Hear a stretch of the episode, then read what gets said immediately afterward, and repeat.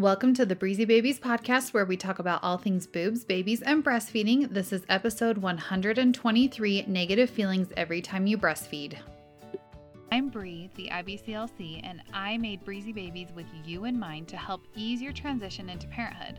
Becoming a parent changes your life in every way imaginable. Bumps in the road are going to come up as you move into your new role, but my goal is to help smooth out those bumps and help you become the most confident parent you can be.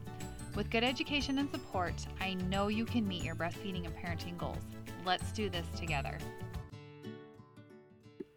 Hey there, so good to be back with you for another episode on the Breezy Babies podcast. It is perfect fall weather here in Utah right now.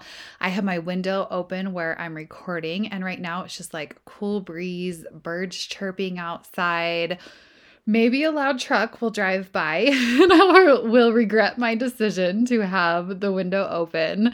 But I just couldn't resist because sometimes here in Utah, I don't know how it is where you live, but sometimes our springs and falls just go by way too fast.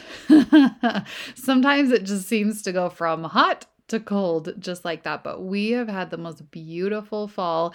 And now next week it's supposed to be down in the 40s. So I am just enjoying every minute of this perfect weather. It's like low 70s. Oh, it's just the most perfect weather. I hope you're having a great fall as well, getting ready for Halloween if you're listening to this episode um, at the time of it coming out. I am excited to talk to you today about a topic that was requested by one of my listeners. I'm excited to talk about this because I don't think this is a topic that is covered a lot, that's mentioned a lot, that's even known about, to be honest. I had no idea it was a thing until I was an IBCLC. And even before that, I worked in the hospital and helped families with breastfeeding and lactation. I this was not even on my radar to tell you the truth. so I think um, this is going to be great. And I have to tell you that so, these episodes where we talk about things that are not really well known, really common, are some of my favorites. I recently received a direct message from one of my listeners. And if you're listening, I know I haven't even responded to you yet. Baby was napping, had to just record this while I could. So I haven't asked your permission to share any details. So I won't say your name or anything specific, but um, one of you who listens sent me a direct message and said how much a podcast episode helped you out um, where we talked about nursing aversion. So that was a podcast episode where I had a mom, just one of my followers, share about her experience, how she got through it, um, this prolonged, you know, nursing strike from her baby where her baby would la- not latch on and not feed for months and months and months. And what I love about that podcast episode is that Mikkel is not a healthcare professional. She doesn't have any fancy certifications. And a lot of people would have said, Oh, I don't have the expertise to share on that topic because I don't have a certification. But instead, Mikkel was willing to share about her experience. And I know she has helped so many families because she, we recorded that podcast back in December of 2020. So at the time of this recording, almost a full two years ago is when that podcast episode went live, which is so crazy to think about. I can't believe I've been doing this for that long. Um, so even though that's a, almost a two year old podcast episode, I still get messages here and there about people saying, Oh my gosh, that helped me so much. I felt so lonely in the process. No one um, seemed to understand what I was going through. Can you please just tell Mikkel that I really appreciate her doing that podcast episode? So I recently reached out on Instagram, and I'm going to ask you to do the same if you're listening to this. Um, would you be willing to share your experience, right? If you have had any sort of special experience as you've dealt with pregnancy, baby, lactation, returning to work, anything, um, I would love you to consider to be a guest here on my podcast. I know it's so scary. I know it seems a little daunting and a little overwhelming, but listen, your experience can help someone else. And sometimes you just have to put yourself out there.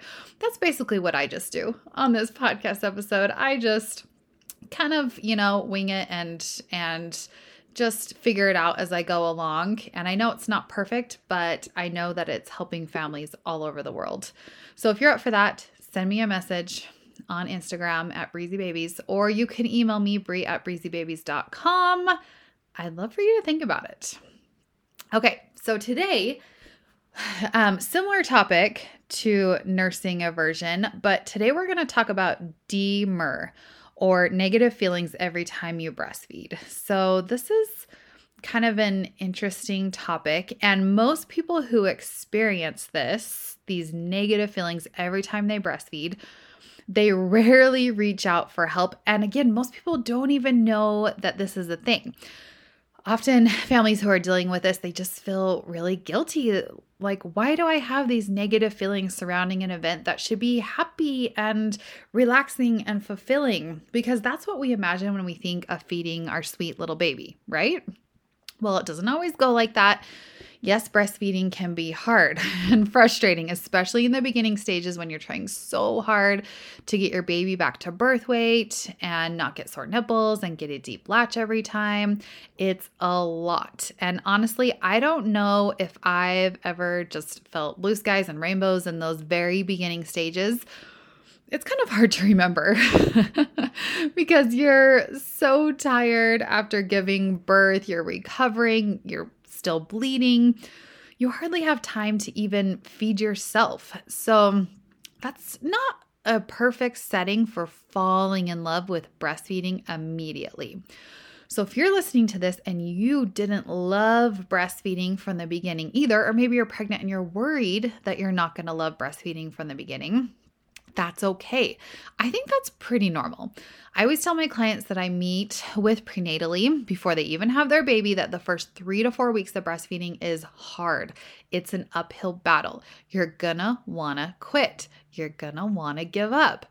And that's only if things went smooth with your labor and delivery process um, add in something unexpected like a C section or a NICU stay or a la- large amount of blood loss or a hard labor with tearing or your baby having jaundice or low blood sugar, basically anything extra that you weren't planning on. Then give yourself even more time than that first month to get things down with breastfeeding. P.S. Next week's episode is going to be about surviving the NICU. I have a special guest who actually is a NICU nurse. You're not going to want to miss it just in case your baby ends up there um, or you just want to feel prepared uh, for just in case. Subscribe to this podcast. You don't want to miss it. Um, you can follow here on Apple Podcasts and it will alert you every time a new episode comes out. Anyway, all of this to say, that things aren't always sunshines and uh, rainbows from the beginning with breastfeeding. Not always, but that does not mean that you have DMER, which is what we're talking about today. If you've never heard of DMER, then I'm not too surprised. it's not commonly known, it's not commonly talked about. Like I mentioned in the beginning, many who experience it don't even know what's happening or that it's even a thing. Now, you might still be thinking, okay, what is this? Hang with me. We'll kind of work through this as we talk through my top three tips. Let's move into tip number one. Tip one is having a hard adjustment to breastfeeding or just not liking it is not DMER. Okay, so let's actually define DMER. Today, I'm going to be referencing a study. It's called Dysphoric Milk Ejection Reflex, a case report. This is a little bit of an older case study. It's from June 6th, 2011, but still very relevant. I will link it in the show notes if you want to look at it yourself. I'll be pulling some information from it today. Um, but I really liked what it said at the beginning of this study. It said dysphoric milk ejection reflex, which is what DMER stands for dysphoric milk ejection reflex.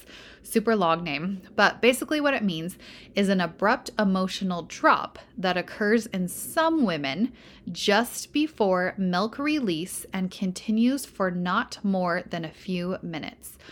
The brief negative feelings range in severity from wistfulness to self loathing and appear to have a physiological cause.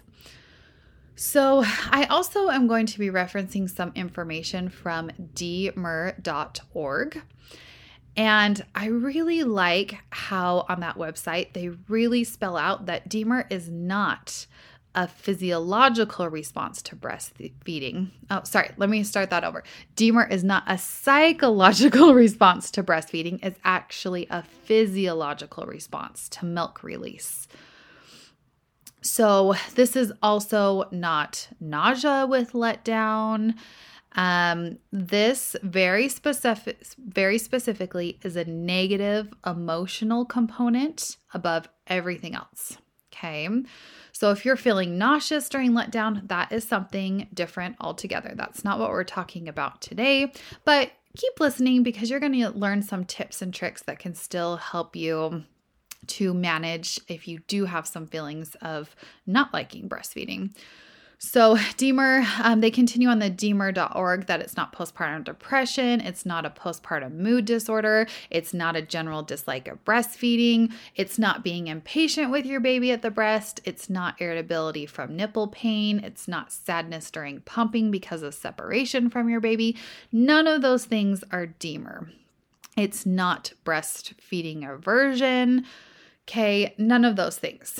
So, what this is, is this is a feeling, a bad feeling, they call it dysphoria, that you can feel that comes on very suddenly right before your letdown and lasts about 30 seconds to two minutes.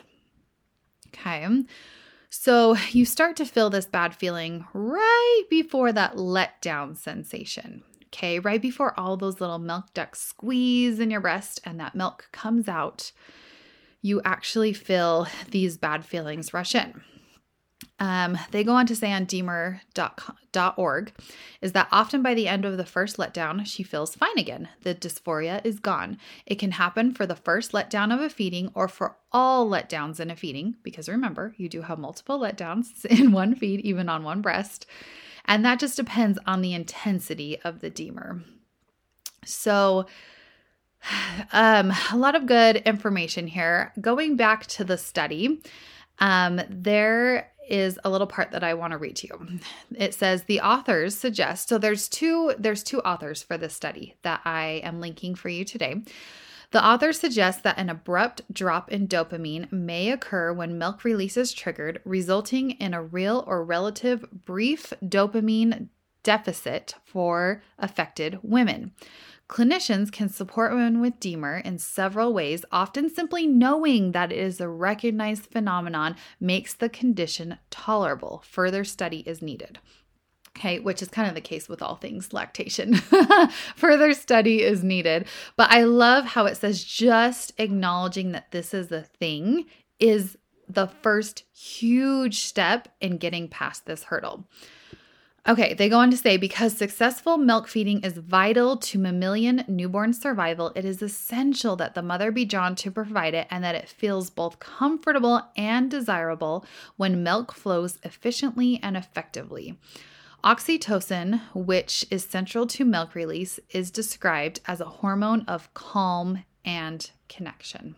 Okay, so that kind of introduces dopamine to us. That also introduces oxytocin to us, which are two important hormones that are very closely related to DMER and what's happening here. Okay, let's move into tip number two, and that is you can still breastfeed even with DMER. So, in this study, I want to read you um, a case study. But first, let me read this part to you. They said DMER probably results in unwanted cessation of breastfeeding at times. That means you wean before you wanted to, you wean before meeting your lactation goals, you stop breastfeeding before you were planning to. They go on to say, for all affected mothers, it is a troubling, lonely experience. So, if you're dealing with this and you hear that, hopefully that gives you a little bit of peace of mind that you are not alone in this. Okay, I want to read you this case study. it's about a lady that we will call AH. And you're also going to hear the initials DW, which is one of the authors of this study. Her name is Diane. Okay. But first, let's talk about AH. She was a breastfeeding counselor in the United States Department of Agriculture WIC program. She had had two previous unremarkable pregnancy and lactation experiences. Her third child was born at home with no interventions and a smooth transition to the breast. They go on to say within two weeks, however, AH wondered if she might be suffering from postpartum depression for the first time. The rosy glow of the early days was interjected with periods of extreme unhappiness.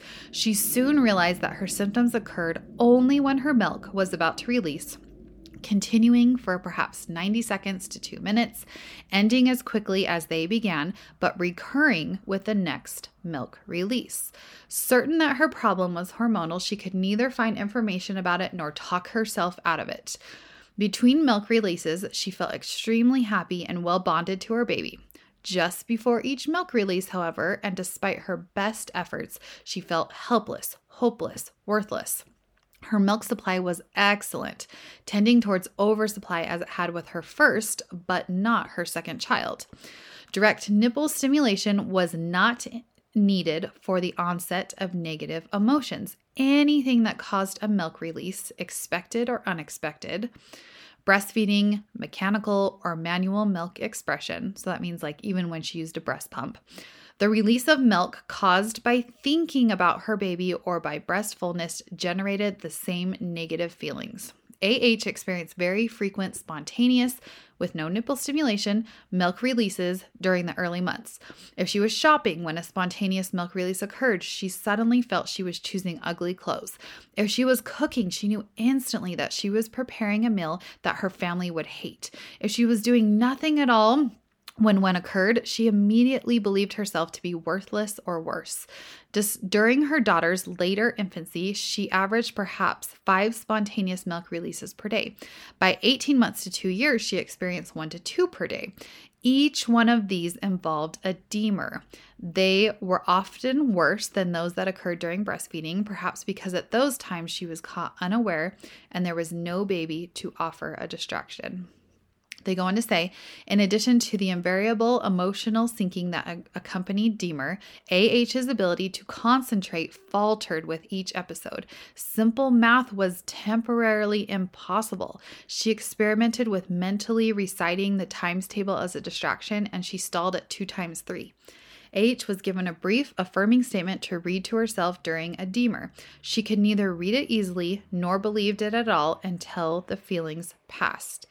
H also felt a physical undertone with milk release in the form of hollowness in the pit of her stomach, and while she did while, while she did not become nauseated, food and drink felt abruptly and briefly disgusting.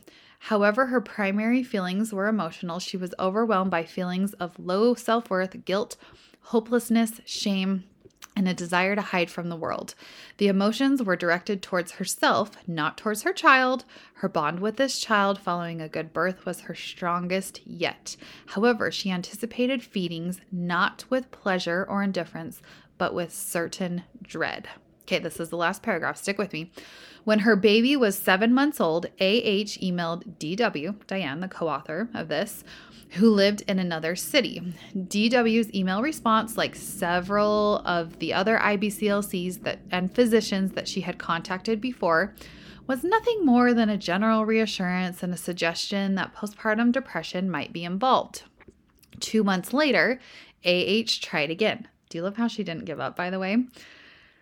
And this time she tried calling the author. This time, DW listened. She learned that AH's DMER, unlike depression, could quickly be improved, worsened, or even briefly eliminated by very specific environmental or chemical changes. So, what's really cool is H did listen to herself and was like, no, something is wrong here. I need help. And I love that Diane listened to her and they actually worked together to notice what activities could help, what activities could make this worse. So, I'm going to present a couple of those to you. But first of all, Let's look again at dopamine and oxytocin because that's going to be very important. So, dopamine is the hormone that's responsible for allowing you to feel pleasure, satisfaction, motivation. Anytime that you feel good that you achieve something, it's because you have a surge of dopamine in your brain. Now, DMER has been linked to an inappropriate drop in dopamine that occurs whenever milk is released. In a mother with DMER, at the time of letdown, dopamine falls inappropriately, causing negative feelings. Okay, so that's what's going on with dopamine.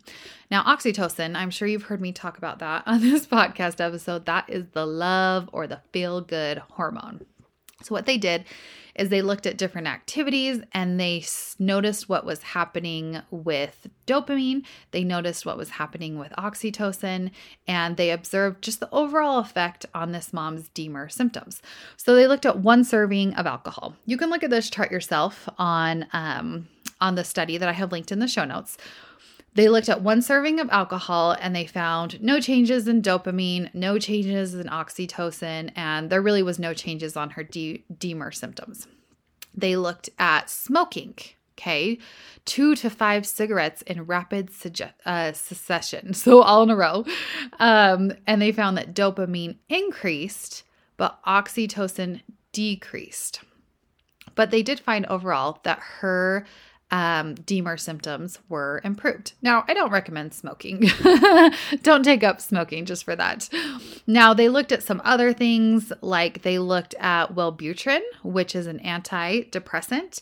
They found that it increased dopamine. They didn't really notice an effect on oxytocin, but they did find that her overall symptoms improved. They looked at chocolate ice cream and they found that both dopamine and oxytocin increased, and that improved her symptoms as well. Um, they found things like caffeine, acute stress, um, things like that worsened her DMER um, symptoms that she was experiencing. So, just just a realizing that these bad feelings were connected to her milk releases really helped her to take the next step. So that takes us into tip number three. So, tip number three is I want you to notice what triggers your DMER. So, on the dmer.org website, they say for mothers with mild DMER, education goes a long way in treatment. Many find their symptoms more easily managed once they are aware that it's a medical problem, not an emotional problem. Okay. So, for mild symptoms, just even knowing that this is a thing could be enough to help get you through. Now, there's different levels of DMER. So that was mild that we just mentioned, but let's talk about moderate DMER. Now, education is also helpful to reduce symptoms. But if that's not enough, what you can do is track your DMER in a log, kind of like I was mentioning before, and start noticing things that aggravate your symptoms or make it worse, like stress, not drinking enough water, caffeine and then you also want to notice things that help relieve the symptoms, like getting extra rest, drinking more water, exercising. So, adding in lifestyle changes and natural remedies can help you through. Now, there's also severe DMER, and these moms may need a prescription in order to manage your DMER. Now, what that looks like will look different from person to person, but again, um, they have found that sometimes the medication can be helpful, but also education, natural remedies, and lifestyle changes are also a big part if you do have severe DMER. So, what might help you? Consider the following educating yourself, validating that this is a real experience, connecting with other moms, other families who are exp- experiencing DMER, taking care of yourself, deep breathing, vitamin D, magnesium, vitamin B, probiotics. focusing on your breastfeeding goals, ignoring the feelings of DMER. Remember that this is transient, it's not gonna last forever. Distract yourself, drink cold water. Any of these could be viable options. Now, you might be wondering, will I have this forever? Probably not. Mild um, DMER is often self corrected in the first three months. That's what they tell us on dmer.org. Moderate usually lasts for about nine months, and severe sometimes doesn't correct until after the first year or later, which maybe not until you wean. So, surprise, surprise, I want to tell you that AH in the study actually stands for, let's see if I can say her name correctly, Alia Macrina Heise. I don't know if that's how you pronounce her name, but that is her real name is Alia Heise. AH. She is an IBCLC now. I don't know if she was at the time that she was experiencing this, but she is the one who actually put together dmer.org. Isn't that so cool? All the way back in 2007 when she was suffering from DMER, breastfeeding her third child. She didn't know what to do, and now she's an international speaker and published writer on this topic. I really liked what she said at the very end on her website. She said, If you read Harry Potter, they talk about the creatures that suck the soul out of you. And when they are around it, makes and they um, and when they are around it makes you cold and you start to focus on negative things and fall into this abyss of negative thoughts. That is how DMER was for me at times. I hope the research you are doing helps you come to some conclusions. Please let me know if there's anything else i can do. I love that. That was a really good um, thing that we can relate to like those uh Death Eaters, right? That's what they're called. My kids are actually reading Harry Potter. My husband's reading it out loud to them right now. Um, so I know this was a long podcast episode. There was a lot to unpack with this, but I hope you're feeling a little bit more confident. If you know of someone who might be struggling with this, share this podcast episode with them. They probably feel very lonely and very isolated. Again, my top three tips for managing negative feelings every time you breastfeed is number one, having a hard adjustment to breastfeeding or just not liking it is not DMER. That's something all, all something different altogether. Tip number two is you can still breastfeed even with DMER. And tip number three is notice what triggers your DMER. So there you have it. I hope you have such a great day. Come back next Tuesday for a fresh new podcast episode. And of course, I'm going to leave you with you are strong, you are smart, you are beautiful, you're a good friend to all. See you next Tuesday.